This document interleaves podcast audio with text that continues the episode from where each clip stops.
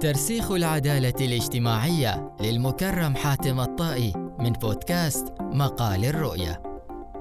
البدايات دائما ما تعكس دلالات بالغة الأهمية في أي جهد وعمل يستهدف الصالح العام، وتلك البدايات تحمل العديد من المعاني والدلالات وترسخ للكثير من المفاهيم اللازمة لقراءة وتحليل الواقع واستشراف المستقبل أيضا وهكذا انطلق العهد الجديد لحضرة صاحب الجلالة السلطان هيثم بن طارق المعظم. حفظه الله ورعاه بإجراءات زاخرة بالمعاني والرسائل الدلالية التي لا تخطها العين ولا يغفل عنها كل لبيب. وأول ما يمكن إبرازه أن جلالته يرسخ لمفهوم العدالة الاجتماعية والتي تحققت بصور شتى منذ انطلاق مسيرة النهضة المباركة. فجلالة السلطان المفدى أيده الله شرع في تطبيق عدالة اجتماعية من نوع فريد ترسخ لمفهوم الإنسانية وتعلي من قدر الإنسان المواطن الذي هو غاية التنمية وهدفها. الخطوة الأبرز والتي كانت بمثابة بشارة زفها البنك المركزي العماني إلى أبناء الوطن من العاملين في القطاع الخاص الذين أنهيت عقود عملهم لأسباب شتى. وهذا التوجيه يعكس مدى التزام مؤسسات الدولة في العهد الجديد لجلالة السلطان هيثم بن طارق المعظم حفظه الله ورعاه بتطبيق مفهوم العدالة الاجتماعية.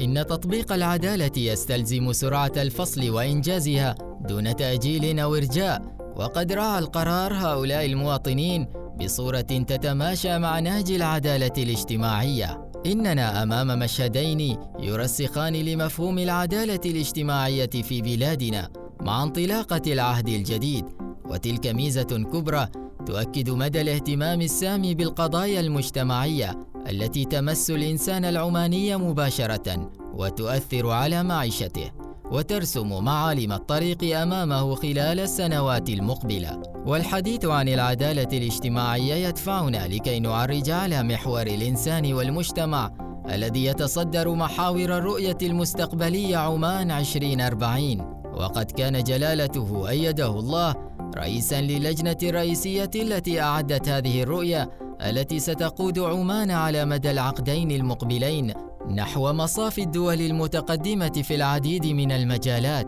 ومحور الإنسان والمجتمع يضع ثلاثة ركائز رئيسية من أجل أن يحيا الإنسان العماني في رخاء واستقرار. وأول هذه الركائز تعزيز الرفاه الاجتماعي والتي تسعى إلى إرساء مبدأ العدالة والمساواة بين أفراد مجتمعنا ولا شك أن المشهدين العفو عن السجناء ومعالجة مشكلة العاملين المنتهية عقودهم يبرهنان على التطبيق الأمثل لهذه الركيزة. فالمواطن وبفضل السياسات الحكيمة لجلالة السلطان المعظم ينعم بالرعاية الاجتماعية كما إن فئات مثل المرأة والشباب والأطفال والأشخاص ذوي الإعاقة والمسنين سيحظون أيضا بنصيب وافر من نظم الرعاية الاجتماعية وتطبيق العدالة الاجتماعية على السواء. وإذا ما توسعنا في قراءة ركيزتين الأخريين ضمن محور الإنسان والمجتمع في رؤية عمان 2040 نجد أن الثانية تتمثل في المحافظة على الهوية العمانية والتراث العماني من خلال تعظيم القيم الإسلامية السمحة في نفس كل مواطن بما يعينه على التعاطي مع المتغيرات من حوله مثل قضايا العولمة والتعامل مع التنوع الثقافي في المجتمعات الأخرى. بينما الركيزة الثالثة تتمثل في تطوير الكفاءات والقدرات الوطنية والتي تستهدف بناء قدرات المواطنين وإعدادهم وفق أسس علمية وعملية. تعينهم على الإسهام بقوة في بناء مجتمعهم المزدهر علاوة على تأهيلهم على النحو الذي يمكنهم من اكتساب مهارات المستقبل والتفاعل بذكاء مع التطور التقني الهائل في العالم من حولنا. وما من شك أن قضايا التدريب والتأهيل في مسيرة بناء الإنسان العماني تدفعنا إلى الحديث عن دور مؤسسات القطاعين العام والخاص في تطوير وصقل مهارات الشباب وتهيئتهم لسوق العمل مسلحين بأفضل المهارات ومتميزين في مجالات تخصصهم. وذلك من خلال برامج التدريب والتأهيل وتشجيع الشباب على العمل وزيادة الإنتاجية. والمرحلة المقبلة. تتطلب من جميع الجهات تضافر الجهود من أجل بناء الإنسان العماني الواعي بمتغيرات العصر والمدرك لخصائص هذا التغيير. ومن ثم شق طريقه نحو المستقبل بثقة ويقين أنه على الطريق الصحيح وذلك لن يتأتى دون شراكة حقيقية بين القطاعين العام والخاص فيما يتعلق بتنظيم وإدارة برامج التدريب والتطوير والتأهيل.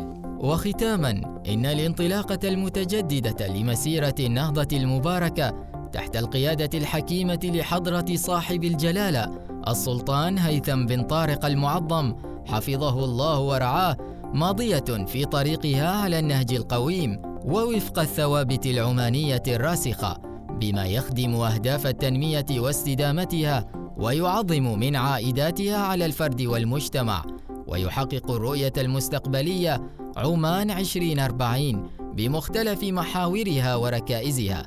فعماننا الحبيبة تستحق من الجميع أن يشمر عن سواعد الجد وأن نجتهد لكي نصل إلى عمان التي نريدها متقدمة وفي رخاء واستقرار وتقدم ونماء. في الحلقة القادمة من بودكاست مقال الرؤيا سوف نقرأ لكم مقالا جديدا. انتظرونا. أنا بدر البلوشي.